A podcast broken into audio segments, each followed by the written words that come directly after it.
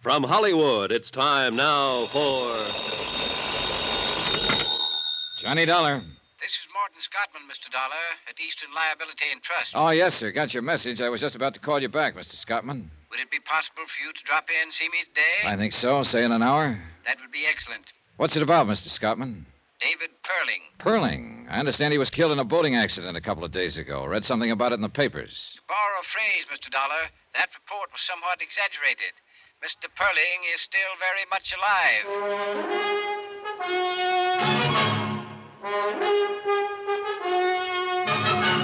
Tonight and every weekday night, Bob Bailey in the transcribed adventures of the man with the action packed expense account, America's fabulous freelance insurance investigator. Yours truly, Johnny Dollar.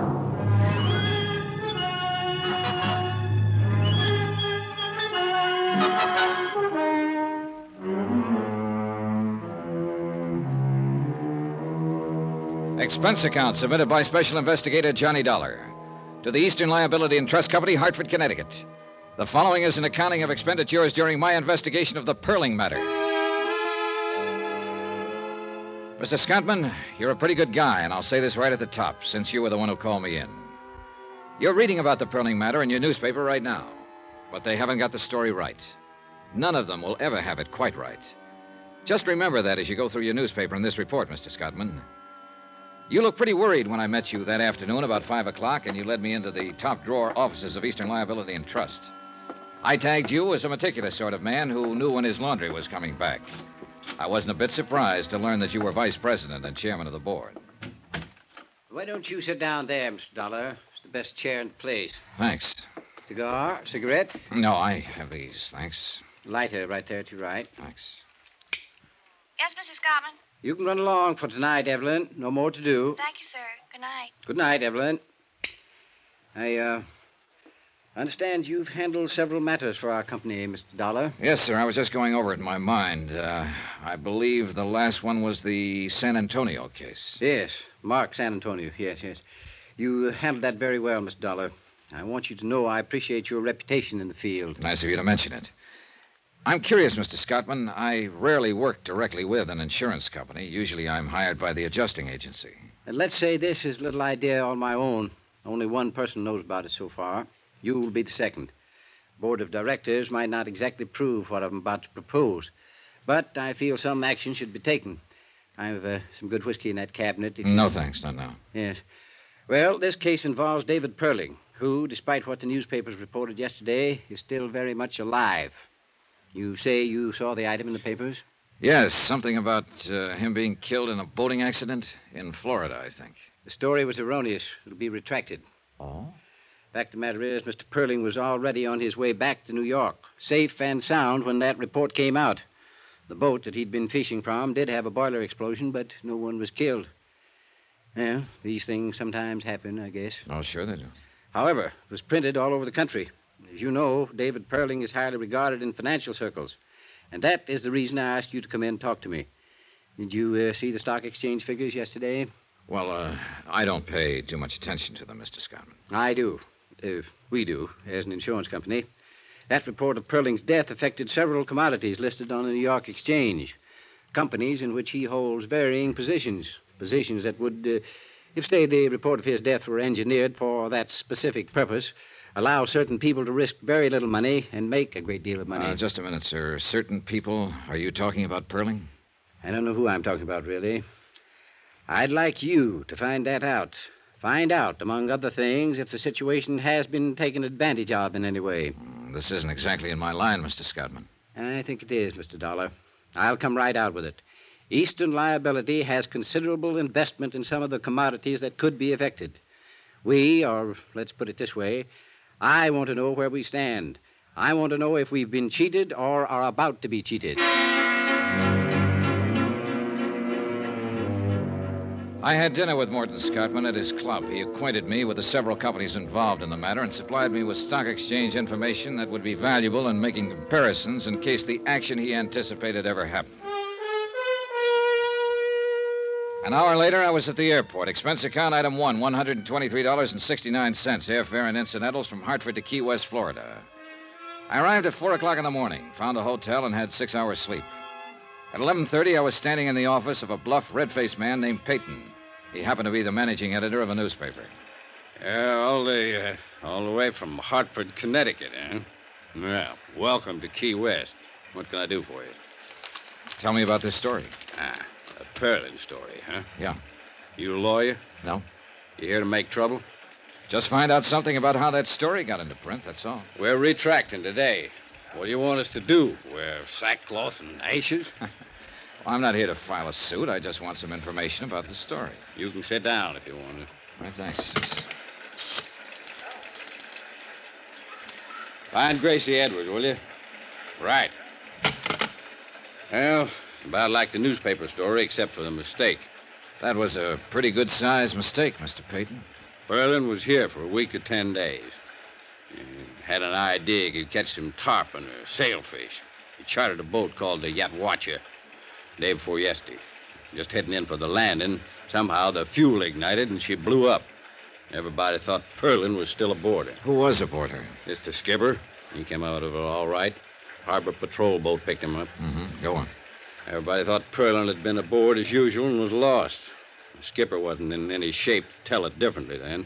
After all, Perlin had been going out on her every day. We all knew that. Where was Perling? He's sleeping in his room when all of this happened.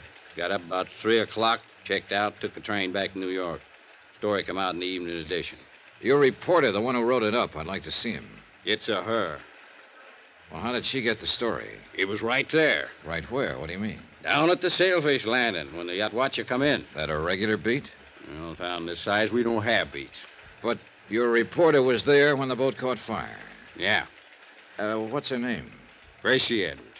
How long's she been a reporter? A couple of years, give or take a month. Hope you didn't come down here to run her over the coals. Oh, she's had enough of it, Dollar. For me. It's my job, not yours. Okay, okay. Where do you eat lunch around here? Bluefin Bar and Grill, about a half block down this side of the street. Dip beef and apple pie, if you like that kind of thing. Oh, hi, Gracie. Yeah, this is Johnny Dollar. Gracie Edwards. Hello, Mr. Dollar. Hi. Mr. Dollar's come all the way from Hartford to ask you some question about the Perlin story, Gracie. You want to talk to him? Do I have to? Up to you, honey. Who are you? What do you want to know? I'm an insurance investigator. I want to know how the story got into print without being verified. Well, that's a straight enough answer.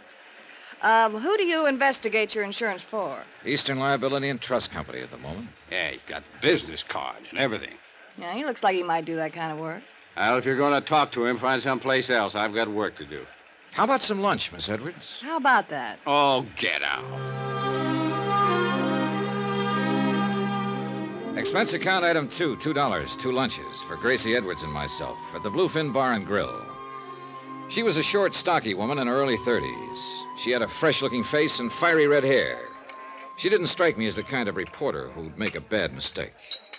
I did it the way any cub would have, only worse. I had a three o'clock deadline. I wanted to make it. I could have waited till the skipper came to, said Perling wasn't aboard. I could have contacted Perling's hotel, found out he was safely there. I didn't do any of that. I just phoned in my story. You know the rest. Every wire service in the country picked it up. Guess I was lucky I wasn't fired. You want another glass of beer? Mm, no, no thanks. You've been pretty nice. I'm sure you're not all insurance investigator. Notice I haven't asked you exactly what you're investigating. Yeah, I noticed that. You gonna tell me? Possibly. Right now, something worries me. Uh, you were down at the landing when the boat caught fire. Yeah, You go down there often? it's more or less my beat. Oh? What? I didn't think a reporter'd have a beat in a town this size. I said more or less. I like to go down there in mid-afternoon when the boats are coming back. The water's blue and fresh. Usually a good offshore breeze blowing. And if they caught any big fish, the flags are up. It's a place to go. I'm romantic. Good. Suppose we go there. Hmm? 2.30 now. Ought to see some of those boats come in.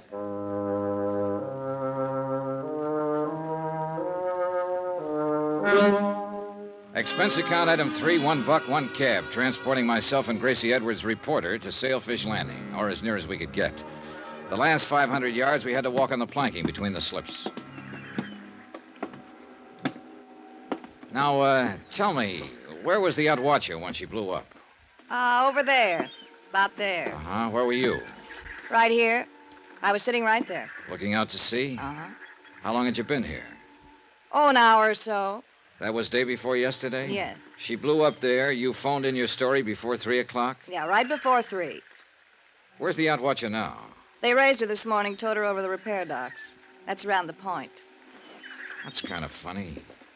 What's funny? Well, I, I guess I didn't hear it right. You you saw her get in trouble. You were right here. Then you went and phoned in your story. That's right. Where'd you phone it in? What? Last phone I saw was at the tavern before we came on the docks. High heels running over these slips. Take quite a while to get to it. I used a phone in town. How'd you get there? Cab. You had one waiting? Look, suppose I did. Suppose you didn't, Miss Edwards. Suppose you weren't even here. If you were, where's the sunburn? Every redhead on earth burns up in an hour when the sun's like this, unless you're an exception. I don't think I like this. I don't like it much myself. But I have to find out something. I'd like to find out from you. I hope I can. If I can't, I'll have to find out from someone else. Maybe the man who owned the boat, the man who ran it, someone around here. I'm going. Wait a minute. I'm not just throwing words around. The boat was probably insured, and it'll probably have a claim on it, and I'll probably know the adjuster who was sent to work the claim. I'll talk to him and tell him what I'm thinking. I'll find out about this one way or another, Miss Edwards. But I think you can help me. Now, you're a good reporter. You would have waited to see if Perling was aboard. You would have checked his hotel. You would have, in spite of a three o'clock deadline, you would have made sure he was or wasn't aboard that boat. All right, Miss Edwards. Did somebody pay you to file that story? I just want to know that. Somebody paid me. Yes. Okay. I'll take you back now. We don't have to mention this again. Yeah, okay. In case it comes up, though, Yeah?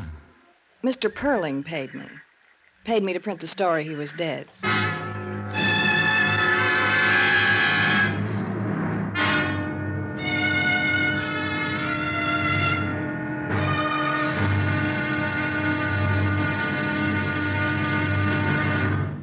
Now, here's our star to tell you about tomorrow's intriguing episode of this week's story. Tomorrow, the affairs of Wall Street follow the current trend in cheating and mayhem.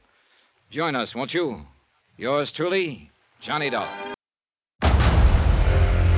Discover why critics are calling Kingdom of the Planet of the Apes the best film of the franchise. What a wonderful day! It's a jaw dropping spectacle that demands to be seen on the biggest screen possible. We need to go. Hang on. It is our time. Kingdom of the Planet of the Apes. Now playing only in theaters. Rated PG 13. Some material may be inappropriate for children under 13. From Hollywood, it's time now for. Johnny Dollar. Ready with your call to Hartford. Uh, hello? Hello, Mr. Scottman. Johnny Dollar. Hope I didn't get you up. Uh, no, no, no. I've been very anxious to hear from you. Well, I thought I'd better call, Mr. Scottman. I just found out that David Perling paid a reporter here in Key West to print that story about his death. I see. I can be in New York at 7 tomorrow morning. Could you meet me there sometime? I can meet you at Idlewild. My plane comes in at 7:20.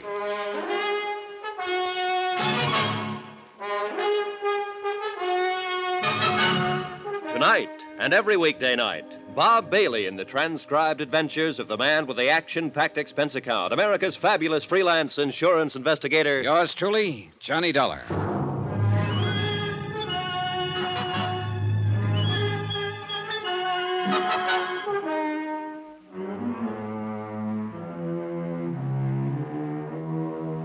From Special Investigator Johnny Dollar to the Eastern Liability and Trust Company, Hartford, Connecticut.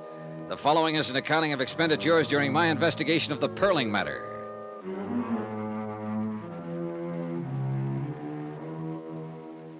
Expense account continued. Item three, $98.09. Airfare and incidentals, including board and room, Key West to New York City.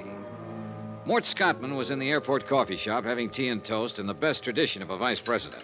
He looked shaved, rested, and fresh. Would you uh, like some breakfast, Mr. Dollar? Mm, Just coffee for now, thanks. Cup of coffee, please. Well, we seem to have made nice connections. Not uh, 7.30 yet. Yeah. Mr. Scottman, the reporter in Key West who printed that story about David Perling was paid $100 in cash to do it. Perling paid her to file an erroneous story that he had been killed in a boating accident. You said uh, cash? Yeah, that's right. Cash. No check. No way to prove it one way or another. Just the reporter's word. And she said she'd deny it if anybody else asked her. Disclaim the whole thing. Well, where does that put us? Well, look, Perling had to pay somebody to fire that boat. Probably the skipper. I don't know. But it's an angle if you're thinking about legal lines. It's very good. Of course, the boat would demand explanation. Well, let's let it go for the moment. I noticed a retraction disclaiming the story of Perling's death is in every paper this morning. It was in all of last night's papers, too. Now, if the story could affect the stock market, when would it show up? Today, at the latest. There was no action yesterday? Not on the exchange, no. How do you feel about this whole thing now? In view of the fact you've ascertained that Perling himself arranged for his own death report to be published, I can only assume that he did it for one reason to take advantage of some brisk trading that would occur because of such a report. But there's been nothing of that so far. Uh, tell me, Mr. Scottman, in the event this does happen, what would you do? Well, I, I don't know exactly. Possibly report the matter to the exchange and see if Perling could be prosecuted for manipulation. Well, let's go over there and see what's what. Item four, five dollars. Cab fare for myself and Morton Scottman to Wall Street and the New York Stock Exchange. Since I didn't understand too much about the board, I simply sat and kept an eye on Scottman. The pinstripe suit, the Homburg, the tie, the shirt, the glasses. Somehow he tickled me. I was beginning to like the guy. About 15 minutes before the place closed, he cleared his throat and touched my arm. I uh, suspicioned wrong, Mr. Dollar. There's been no manipulation on the exchange. I thought certainly if there had been any, it would appear in that Alabama company. I was wrong, and I apologize for taking up your time. You're paying for it. Besides, I'm glad you did. Hmm? Shall we go? Yeah. Where? Well, we know he didn't have the story printed to cheat on the market, but we still have the same old question. What's that? Why did Perling pay that reporter to say he was dead? The reporter lied to you. You've uh, been lied to before, I'm sure. Oh, sure, and by experts. But she wasn't a good one, not even halfway good. So I still believe her story. You believe that board up there? I believe that too. Well, then. Perling had a reason for getting such a story printed. I want to find out about it.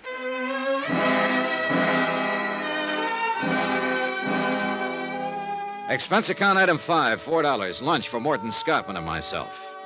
After lunch, I checked into the New Weston. Item six, fifty dollars deposit, car rental.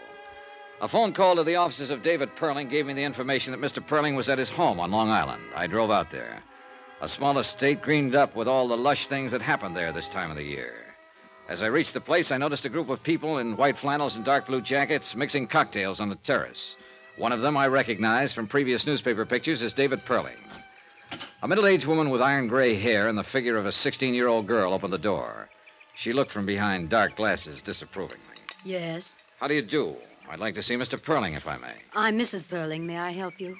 Well, this is a business matter, Mrs. Perling. My name's Dollar, Eastern Liability and Trust Company. Well, he's not in now. I suggest you call his office and explain the nature of your business to his secretary. Good day, Mr. Dollar. Look, I know he's here. I saw him as I drove up.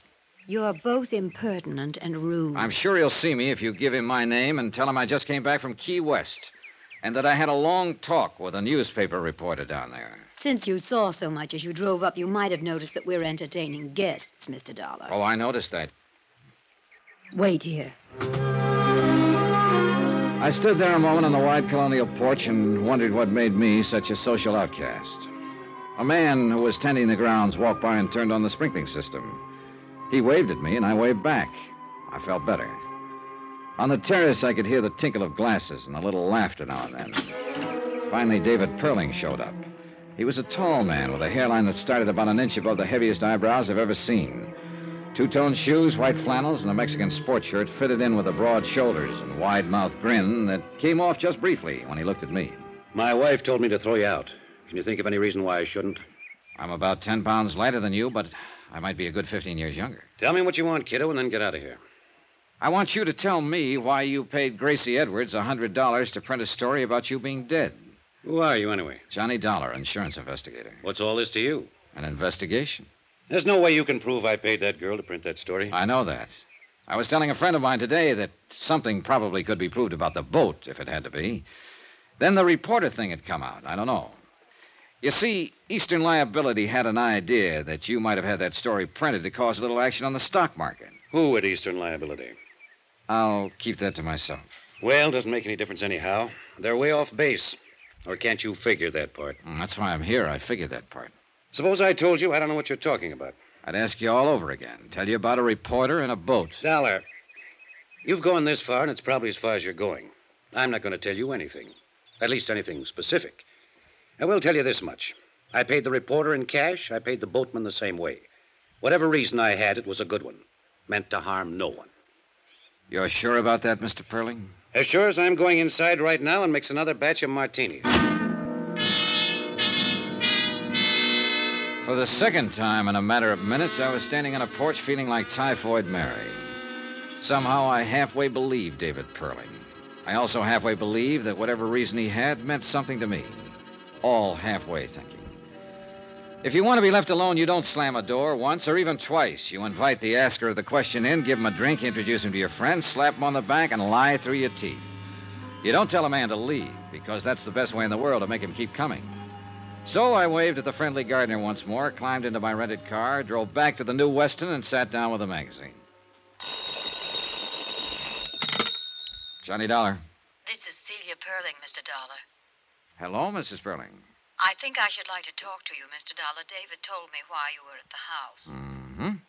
I'm downstairs in the lobby. I'll be right down, Mrs. Perling. I had to drive some friends in tonight, and I thought I'd stop and have this chat with you. I'm glad you did. Somewhat embarrassing, I mean, after the way I acted at the house. Oh, well, suppose we forget that part, Mrs. Perling. Does Mr. Perling know that you're here? No, I'll tell him when I get home. There's something I must know. What's that? You aren't just a sensation seeker or something like that, are you? Mrs. Perling, let me answer you this way. You came to me.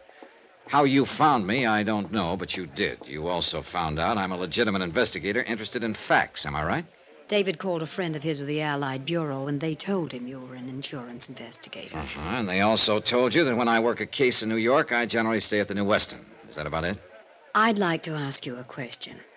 Are you going to continue with this matter, the one you discussed with my husband this afternoon? I suppose I am. You mean you you believe there was something ulterior in David having that story printed? Well, let's say I believe his answers about it were unsatisfactory. I'm the fellow who's supposed to find out why. Why? It's my job. I can assure you there wasn't anything wrong about it at all. It was a rather personal matter and certainly could harm no one. I'm glad to hear that. I heard it once before, though. Your husband said it to me today in practically the same words. Would you like to buy me a drink? Sure, come on. We walked through the lobby to the cocktail lounge without a word. We sat down without a word, and I ordered a couple of bourbons and water. Still no word. All around us, people poured drinks, laughed, and talked. I glanced at Mrs. Perling from time to time and wore the blankest expression I knew how. Finally, it worked. She began in a small voice. We have a daughter, Mr. Dollar. Her name's Eugenia. Jeannie, we call her. Mm-hmm. She's the reason for that story in the papers. Tell me about it. It's not easy, you know. It's. I mean, it's, it's admitting a prominent defeat to explain it. We're. David and myself are considered quite capable people. Capable at most everything business, home. Yeah, capable of everything except raising a child into a woman. I'd rather not go into the faults that we have, Mr. Dollar. No need to. Are they that obvious? Oh, I didn't mean that. I just mean it seems painful you to even discuss this. I'll say it this way. We've had too much money and too little time to put it on. on Jeannie. Now we're suffering for it. How do you mean? Jeannie got sick and tired of being alone and unattended and not understood. She left home a year ago, and we haven't seen her or heard from her since. She left a note saying that we never would. I suppose we deserve it. Well, I wouldn't try to judge that. We have no idea where she is, what she's doing, even if she's with someone. We just know she's gone. It's really quite ridiculous. Now that Jeannie's gone, we know how much we wanted her around. What about the police? Well, we we didn't go to the police. I think you can understand why. I mean the publicity. Who did you go to? The Aimwell agency, they've been working on it. Oh, yeah, I've heard of them. Any luck? Not a sign of her. Do you understand now? Well, I don't understand everything. I'm sorry she's missing. But about the story in the paper. Well, Davy arranged that. I mean that his death would be reported. It was a crazy thing to do, I suppose, but we've tried everything else. He thought that if he were reported dead, Jeannie, wherever she was, was would see the story and possibly contact me. You see, it's it's unbearable knowing she's alive somewhere, hating us this way. We wanted another chance. No luck? No luck. Not a word. Not a word.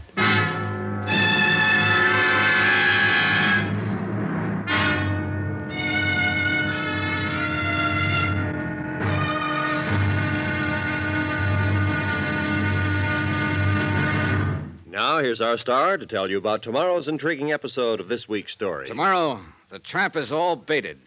And guess who walks in? Join us, won't you? Yours truly, Johnny Dollar.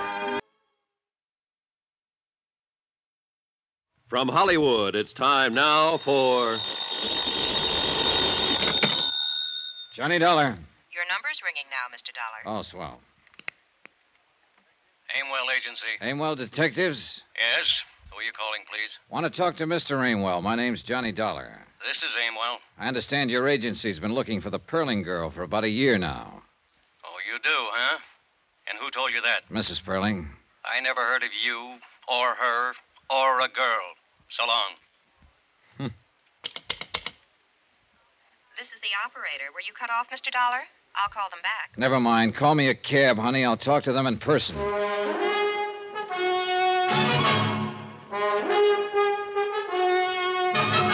Tonight and every weekday night, Bob Bailey in the transcribed adventures of the man with the action packed expense account, America's fabulous freelance insurance investigator. Yours truly, Johnny Dollar.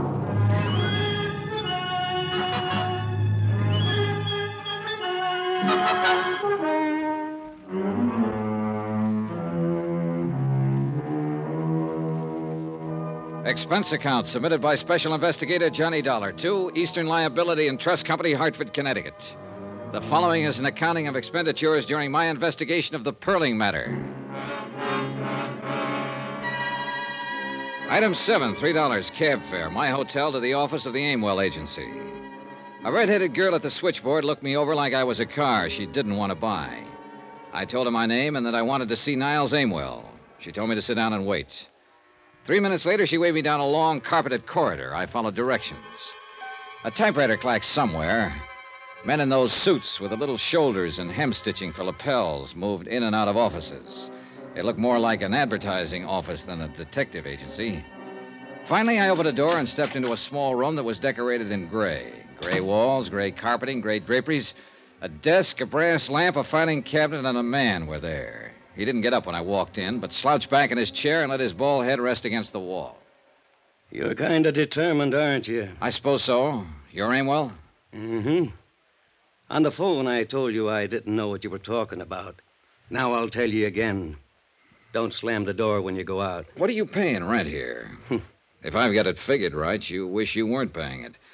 But then a place like this draws a snappier crowd of clients, so uh, what you've got in the end is more clients and more rent, no more money for yourself. Now that you've said all that, will you get out of here? I know one of those snappy clients happens to be the Perlings. I know you've been trying to find their daughter. This is my ID. This is my license, bond, letter of authority from Eastern Liability. Now, two days ago, the papers carried a story that David Perling was killed in a boating accident in Key West. That was a lot of baloney. It was retracted. I know that, but I talked to a reporter down in Key West who told me Perling paid to have that story about himself printed. My client had an idea Perling might have done it to set up the stock market for a killing. Mrs. Perling told me he did it in the hope his missing daughter would see the story in the papers and contact home. Now, what have you got to say? Here's your stuff. One other thing. Perling the kind of man who'd pull a trick like that? Ask him. You got a way about you I don't like. Well, that's too bad. But in between the time I called and the time I got here, you had time to call the Perlings on the phone and ask about me. They said it was all right to tell me what I wanted to know. If there was a daughter, if you'd been hired to look for her, if you don't tell me, you might jeopardize the part of the rent the Perlings pay for you. Now, look, Dollar. I've got something else you aren't going to like. I might just want to see your operatives report on the case. I might have the idea that if you've been looking for her this long, you might just be dragging it out a little bit. You know, the rent money, it's due every month. Get Mr. or Mrs. Perling on the phone right away. I hope they tell me to throw you out on your ear. well, while we're waiting, let's get back to the questions. Where have you looked? What have you done? We pulled the case 11 months ago, almost to the day. The girl's 5'5, 114 pounds, no visible scars, no glasses. Black hair, brown eyes. She's 24, will be 25 next month. We thought we had her located in Muncie, Toledo, Detroit, Fort Worth, and Pueblo. We think she's traveling alone. We think she's a little girl who was fed up to here with Mama and Daddy and just struck out for herself. But you haven't found her. Five men have been looking on eight hour shifts, seven days a week for 11 months to the day. Five men, 11 months, seven days a week, and I'm one of the five. My feet hurt, and my head aches most of the time. My wife's thinking about divorcing me. And then you walk in here and plant yourself in my office. You're suggesting maybe I can go out and find her just like that. Well, I can't. Nobody can. So I want you to know I kind of resent that remark about how I'm laying down on the job. And if you don't take it back, I'll have to cave in the side of the wall with you. What do you got to say, Dollar? I take it back, Mr. Ringwell. Sit down and have yourself a smoke. Hello? Well, hello, Mrs. Perlin. Mr. Dollar's in my office now. Yes, yes, I'll cooperate with him. Yes, Mrs. Perlin, I understand. He explained it all to me. Yes, ma'am. the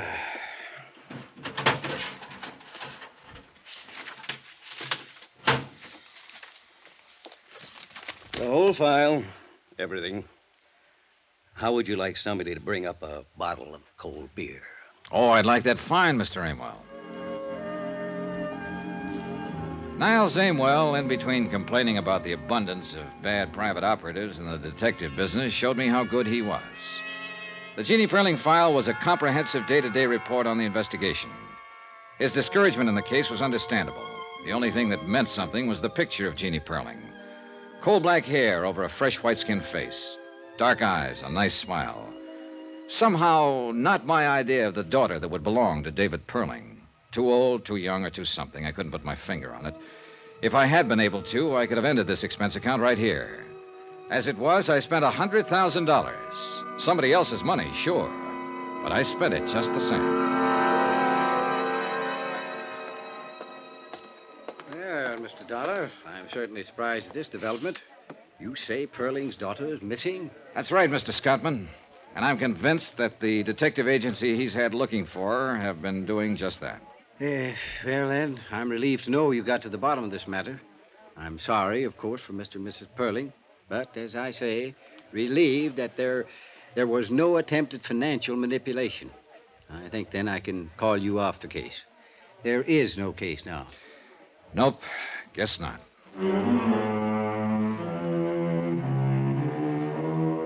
And that's the way it stood at four o'clock in the afternoon. I told Mr. Scottman I'd send him a bill. We shook hands, and he wandered off to see if he could get a night flight back to Hartford. I went up to my room to pack and was folding a shirt all wrong when it struck me that I suddenly didn't believe anything or anybody. The idea that there was money in it somewhere still kept coming back to me. I couldn't shake it. I finished packing and left my bags at the desk. I wandered out and found a bar and sat down to think. After a couple of hours, nothing much occurred to me. But I did something anyhow.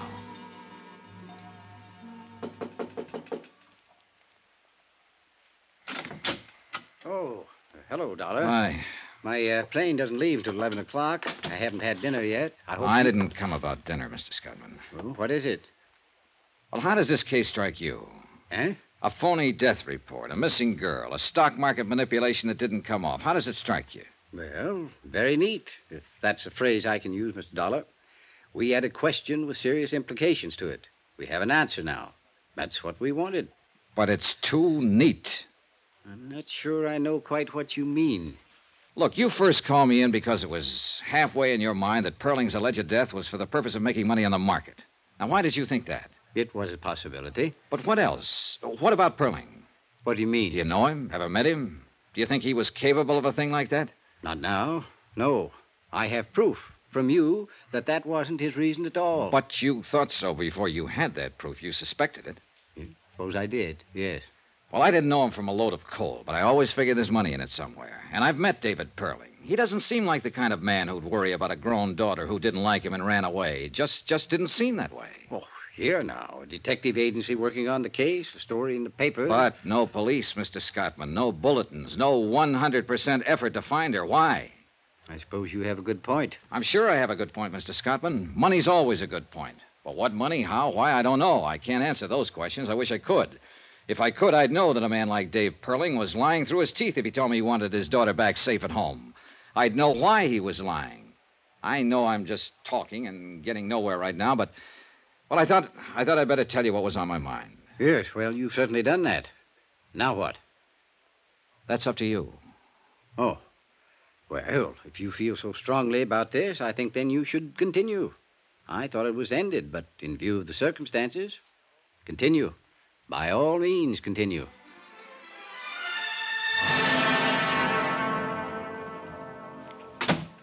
Well, Dollar, Well, you're working late. yeah, I'd rather stay here than go home sometimes.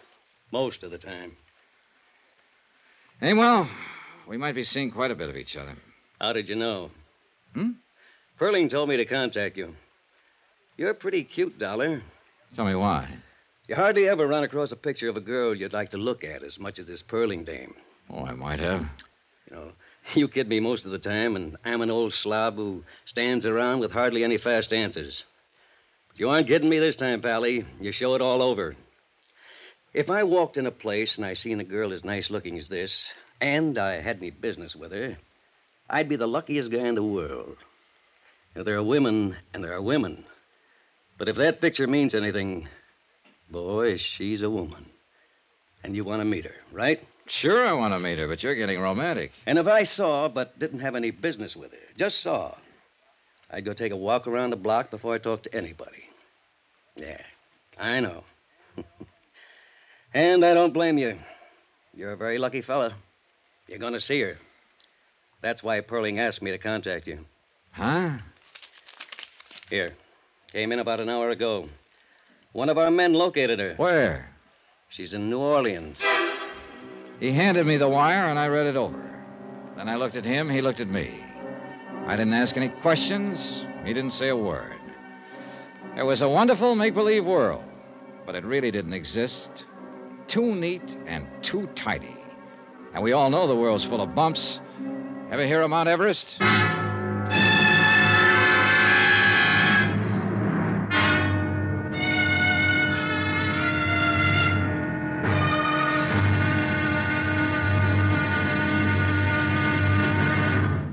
Now, here's our star to tell you about tomorrow's intriguing episode of this week's story. Tomorrow? Well, once you get in on a joke, you do what they tell you. You go along with a gag. Join us, won't you? Yours truly, Johnny Dollar. From Hollywood, it's time now for. Johnny Dollar. Dave Perlin, Mr. Dollar. I want to talk to you. Hello, Mr. Perlin. Mr. Amwell tells me you're in his office looking into my private affairs. If investigating the matter I came here for involves your private affairs, I guess I did that. I should be irritated, I suppose. And I guess I'm not. When can I see you? Most any time. How about today? I'll be at my house all day long. Tonight and every weekday night, Bob Bailey in the transcribed adventures of the man with the action packed expense account, America's fabulous freelance insurance investigator. Yours truly, Johnny Dollar.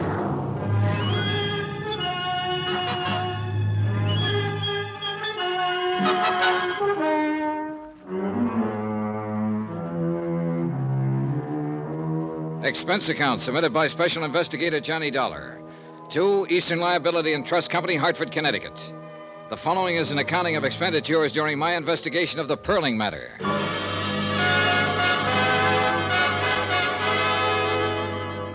Item 9, 10 cents, one phone call to Morton Scottman advising him that Jeannie Perlin had been located in New Orleans by one of Amwell's operatives. Mr. Scottman thought that over for a while and then assumed it would be in the best interests of Eastern Liability to make certain this was the truth. I told Mr. Scottman I intended to do just that. Item 10, $5, cab fare from the New Weston Hotel to the home of David Perlin. Hi. Come on in. The man who opened the door wasn't a servant. He wore a dark blue double breasted suit. He smelled of cigars and bourbon, and private detectives stuck out all over him. He jabbed a pudgy finger in the general direction of what later turned out to be the library, and I followed. The room we went into was empty, except for us. As far as I could see or hear, the rest of the house was empty, too. The man in the blue suit sat down on a leather sofa and pointed to a quart of bourbon that had just come out of a sack. You must be this dollar guy, huh? Yeah. Mr. Perlin will be along in a minute. He asked me to say hello to you. Uh, by the way, my name's Brad Copeland. I'm one of Niles' men. Niles ain't Amwell? That's great. Where is Niles? Uh, he's with Mr. Perlin. They'll be along. Sit down, relax. They said they thought it was about time for a little conference. What for? The girl's been found, hasn't she? Oh, sure, sure. Now they gotta figure some other things out. I'll bet. You don't believe much of this, do you? Nope. Well, then I'll put it this way I'm the guy who found Jeannie Perlin. How about it now? Okay. Look, I got put on this thing because an insurance company executive thought Perlin might have had a false death report made on him to juggle some things in the stock market. Ah, that story in the papers about Perlin dying, huh? Yeah, Perlin paid to have that story printed, all right, but not for any stock market angles. He did it to try and scare up this daughter of his who scrammed away from home a year ago. Now, I found that hard to believe, even after I talked to Niles Amwell and he told me the agency had been hired to find the girl a year ago. I suppose you're one of the men who's been looking. Yeah, that's about it. No luck either. Then yesterday morning comes a phone call. I don't know who it is, tells me where she's living, what name she's using in New Orleans. I scram down there by plane and check it out. It's all true. So I come back here and here I am. Conference. You found her on a tip from somebody you don't know? Man or woman? Always a man's voice. Wonderful, ain't it, what happens sometimes? How does it look to you? Like a sealed freight car full of nothing. That's the girl down there in UO, all right. I managed that. I picked up her prints and checked them with what we had to go on. But what's what, I don't know. What's Amwell going to do now? That's why the conference. We see what we'll see. Relax. I tried to do that, but I didn't do very well. Copeland settled to his bourbon, and I picked up and laid down a half a dozen magazines, smoked two cigarettes, paced up and down. Finally, I heard a door open somewhere, and Niles Amwell and David Perlin walked in the room. Then Amwell motioned Copeland to his feet, and both of them left the room without a word. David Perlin and I were alone. How much do they pay you, Dollar? Oh, I'm paid well enough. What's that got to do with it? I was just curious, is all. You seem like a competent man. As a matter of fact, the most competent I've met, and that includes Mr. Amwell and Mr. Copeland. By the way, I, I just fired them. Really? I don't think I need them anymore now that I know where Jeannie is. Oh? You've had an extraordinary interest in my affairs lately. I'm willing to bet that you won't leave me alone until you're satisfied about my daughter. You'd be right. I want Jeannie to come home. Here, where she belongs. Why don't you go get her? I, uh, I think that might be difficult under the circumstances. I'm afraid she bears considerable rancor for myself and Mrs. Perlin. Perhaps someone like you could, uh, well, persuade her that it would be the best thing to do. I go down to New Orleans and get her? Exactly. I was going anyway. Oh? Why? Well, offhand, you don't seem like the father who's happy to know that his daughter, whom he hasn't seen or heard from in a year, is alive and well. You haven't made a move to go and pick her up yourself. Also, she was found too soon and too fast after I got in on the picture. Eh, you can stop right there. I'm sure I wouldn't even attempt to explain any of those things. I didn't think you would. Or could. Hmm? I'm on my way to New Orleans, Mr. Perlin, to get your daughter. I think she'd be crazy if she came back here, but I'll take it up with her. Do that. I wonder if you'd like to try to explain something else for me. What? Why you were feeling me out a couple of minutes ago to see if I'd buy off. Get out of here. Get out. Why not? Expense account item 11, $113.15. Airfare, incidentals, New York to New Orleans, Louisiana. The temperature was exactly 28 degrees hotter when I landed. In the cab from the field, I peeled off my coat and loosened my tie and took off my hat. I walked into the lobby of the Roosevelt Hotel that way. Everyone else seemed cool enough in linens and tropicals. Everyone except myself and a big blond giant of a man leaning against the CNS ticket counter. Boy, take Mr. Dollar to 511. The giant smiled when he saw me and stuck out his hand. Well, well, well. I'm certainly glad to see you. We, we thought you'd never get here. Hope you had a pleasant trip. Uh, I was okay. I know you're tired and hot and would like to wash up a little and refresh yourself, but The rest of the boys are headquartered in 810. They're mighty anxious to meet you. Mighty anxious. Us Delta cotton growers are gonna make it or break it at this convention. Yes, sir. yes, sir. We sure are, aren't we? Uh, as soon as you're cleaned up, you come right over. We have a drink, and I'll show you around the town. Yeah, that'll be swell. 810? 810. Uh, about an hour? About an hour. Uh, I'll see you. Hey, clerk. Yes, sir. How long have the Delta cotton growers been in town? Delta cotton growers. Well, they had their convention last month, sir. Who's registered in 810? We have no 810, sir. I'd done someone dirty. When he came over with hand out in front, I was supposed to say, You got the wrong fellow. My name's Dollar. But I made him play it out for a particular reason. He wanted to know who I was, and he didn't quite know. But then I wanted to know who he was, and I didn't quite know. I wanted to know him because of that 38 strapped under his left arm. It bulged out just enough to make me curious. By 7:30, I'd eaten dinner and found an address on Ursuline Street, the address where Jeannie Perlin was living. The mailbox carried that name. It was one of those unpainted apartment houses in the French Quarter, full of heat and low-watt light bulbs. The girl who opened the door was a medium-sized blonde, and she wore a black dress. The girl I was looking for had coal black hair. Yes?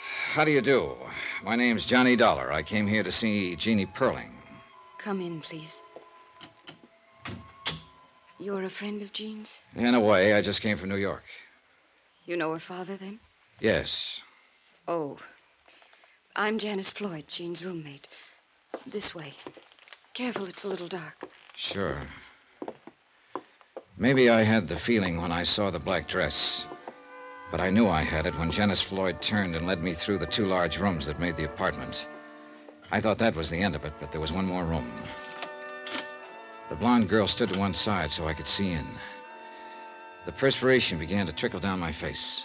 I knew what was coming. Here she is, Mr. Dollar. She was there, all right. As lovely and as young and beautiful as the picture. There was a candle burning at her head and feet. And she was dead. I don't know how long I stood there in that dark room staring down at her. I think there were other people in there, too. Dark people, heads bowed, hands folded in front of them, all looking at her. How did it happen? Leukemia. You know. Didn't you know her very long? No. No, as a, as a matter of fact, Miss Floyd, I. I didn't ever know her. I, uh, I certainly didn't know she was dead when I came here tonight. I, I hardly expected She it. asked that it be this way. But who are you? I'm an insurance investigator. From her father? Not exactly, no. Oh, yes, I see it now. You aren't the first one who's been here looking for her. There have been others detectives and lawyers trying to get her to go back. What? If he'd loved her, if they'd loved her for just one unselfish moment, she would still be there. Well, Mr. Dollar, she's where her father can't bother her anymore. You tell him that when you go back to New York. Tell him he can stop hiring lawyers and detectives to find her. Now get out. Expense account item 13, $5, the usual charge in any city for having a legal document copied and photostated. A death certificate verifying the fact that the girl had died on the 20th day of the month. A medical report attached to the certificate named the cause of death as leukemia. I had copies of all these legal documents by 10 o'clock the following morning. I even went through the motions of phoning the desk and asking for a bill and making a plane reservation for that night. I had a feeling someone would be very interested to see me take care of all those things, and I was right. The big blond man with the 38 happened to be in one corner of the lobby when I paid my bill. He also happened to be at the airport when I picked up my ticket, but then he got careless. I walked through the gate, waited two minutes, and slipped back to grab a cab in front, just in time to see him wheel a battered convertible out of the parking lot and head back for town. I followed in my cab. He went to the Ursuline Street address. Two minutes later, he came out. Expense account item 14, $8. I let my cab go and strolled up to him just as he was getting in his car. Hiya. What? Look, we've been playing games long enough, don't you think? Well, Why don't you go back to New York and do what you have to do? deliver this death certificate? I don't believe it. You saw her dead, didn't you? Still don't believe it. That's too bad, because that's the way it is. He got in his car, started it up, drove away. I stood there and watched him go. Money, I kept saying to myself. Money. There's money in it somewhere. Plain old money.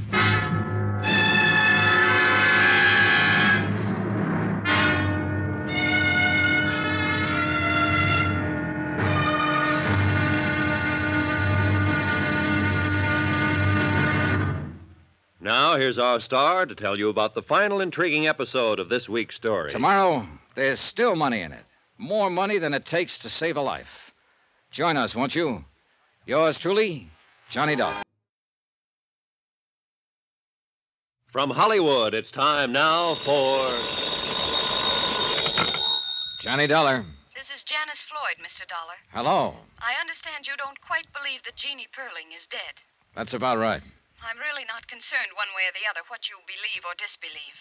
I do know that I've been through quite an ordeal lately, and if you have any plans for interfering or bothering me in any way, I'll call the police. All right. I hope you understand that. I do. Well, then, goodbye. Goodbye.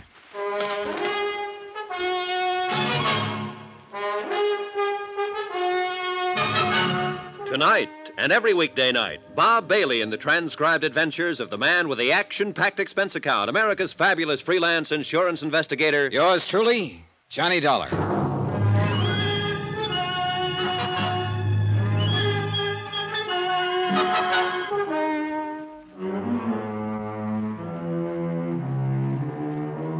Expense account submitted by Special Investigator Johnny Dollar to Eastern Liability and Trust Company, Hartford, Connecticut. The following is an accounting of expenditures during my investigation of the Perlin matter. I wrote to Morton Scottman at Eastern Liability and I explained the circumstances under which I had arrived in New Orleans and located Jeannie Perlin. I enclosed her death certificate and the medical statement. I also reported on the conduct of her ex roommate, Janice Floyd. Then I sat down and called Janice on the phone. Hello? This is Johnny Dollar, Miss Floyd. Yes. I think what- it's time we had a talk. Mr. Dollar, we have nothing to discuss. I think we have. What? How you're being Taken? By whom? by a couple of people. Goodbye, Look, Mr. don't hang up on me, Miss Floyd. I came down here to find Jean Perlin. I'm with an insurance company. It was my job to check on a story her father told. Finding her was part of it. Let me come over and talk to you. I'll be home tonight. The apartment was six blocks from the hotel. I walked it for a reason. All kinds of people have followed me at one time or another, and I've followed all kinds of people. But the man who followed me off and on in New Orleans, the big blond man with a 38, knew what he was doing. He was a professional. I made up my mind about that the first time I saw him, and I thought I was ready for him, but I wasn't. He waited until the streetlights got dim and no one was in sight. I vaguely remember that he caught me under the arms and laid me gently down on the street. That was all.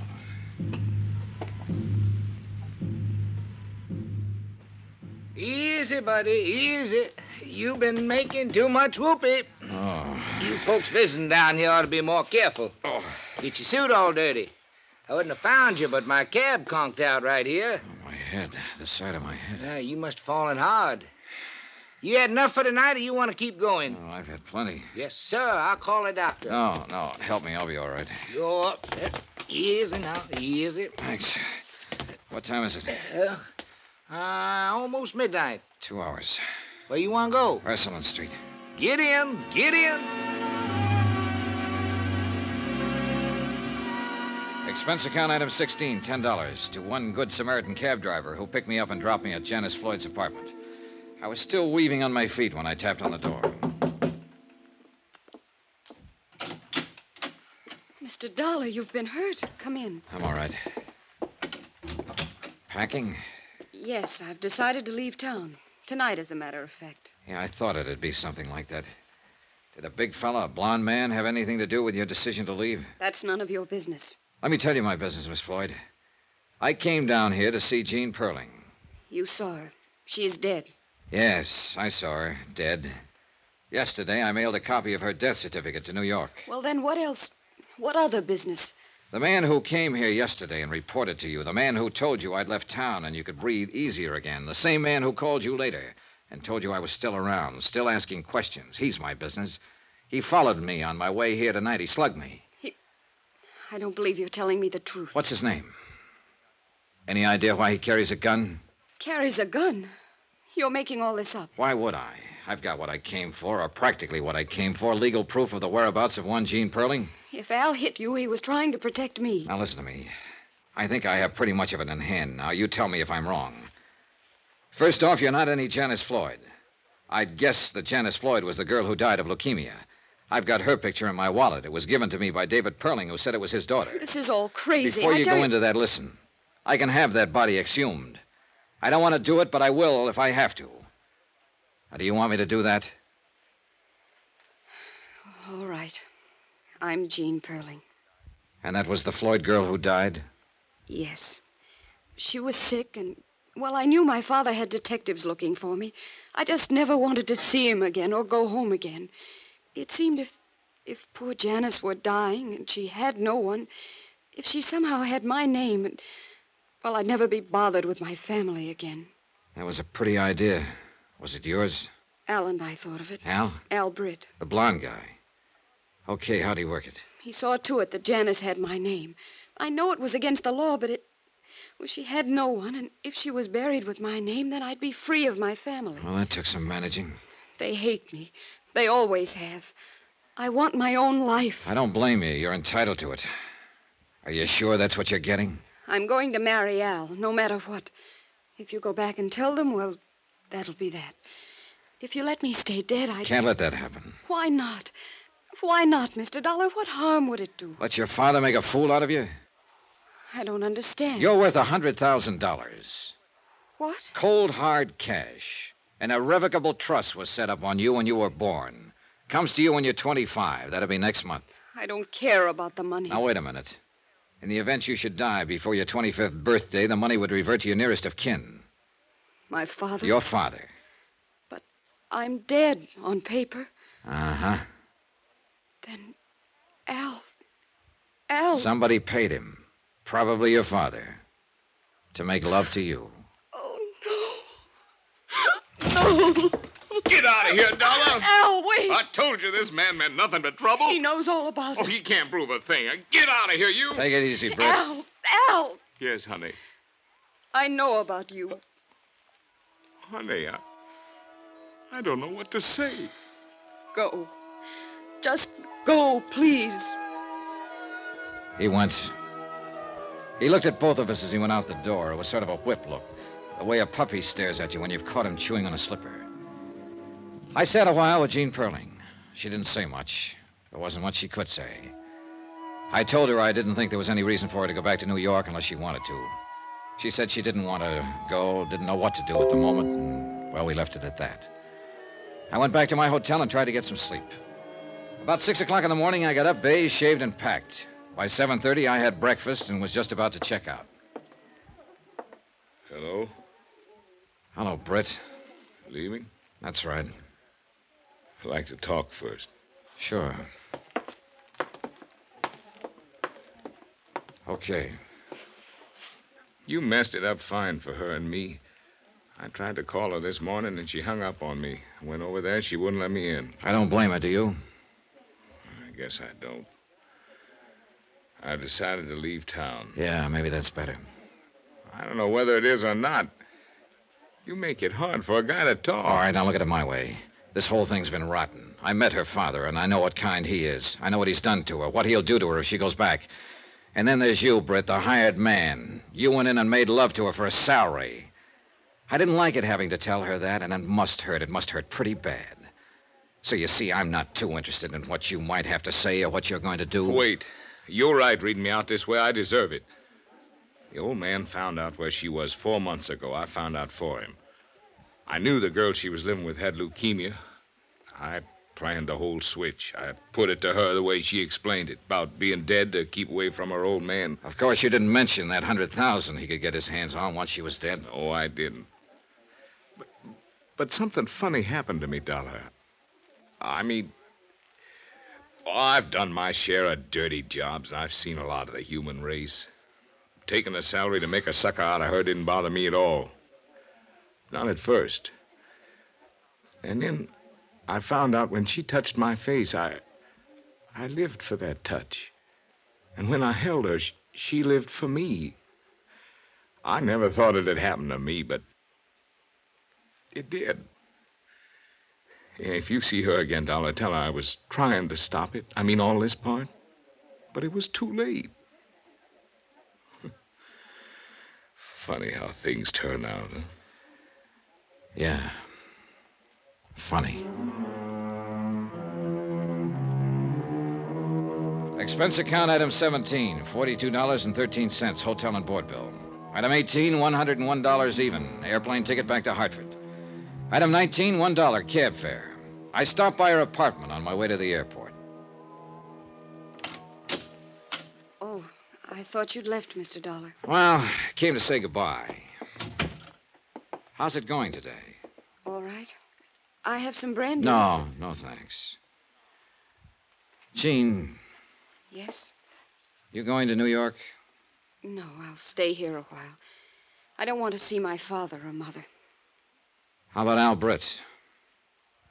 He wants to see you. Let's not talk about him, shall we? Do you think I'm a nice girl? Do you think my hundred thousand dollars will attract a lot of nice, eligible young men to me?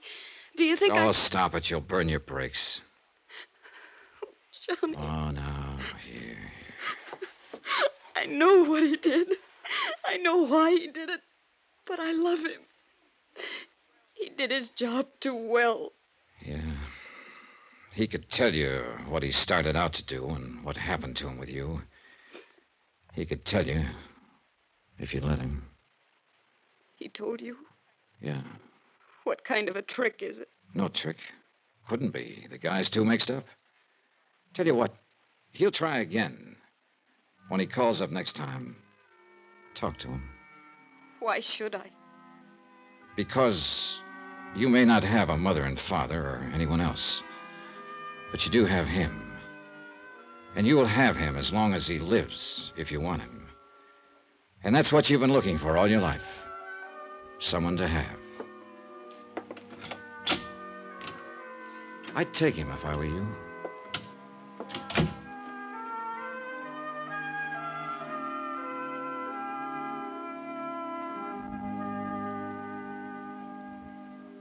Item 20, $10. Miscellaneous. Total expense account, $714.35. Remarks, none. Report? She took him. They were married in Tampa this morning. Yours truly, Johnny Dollar.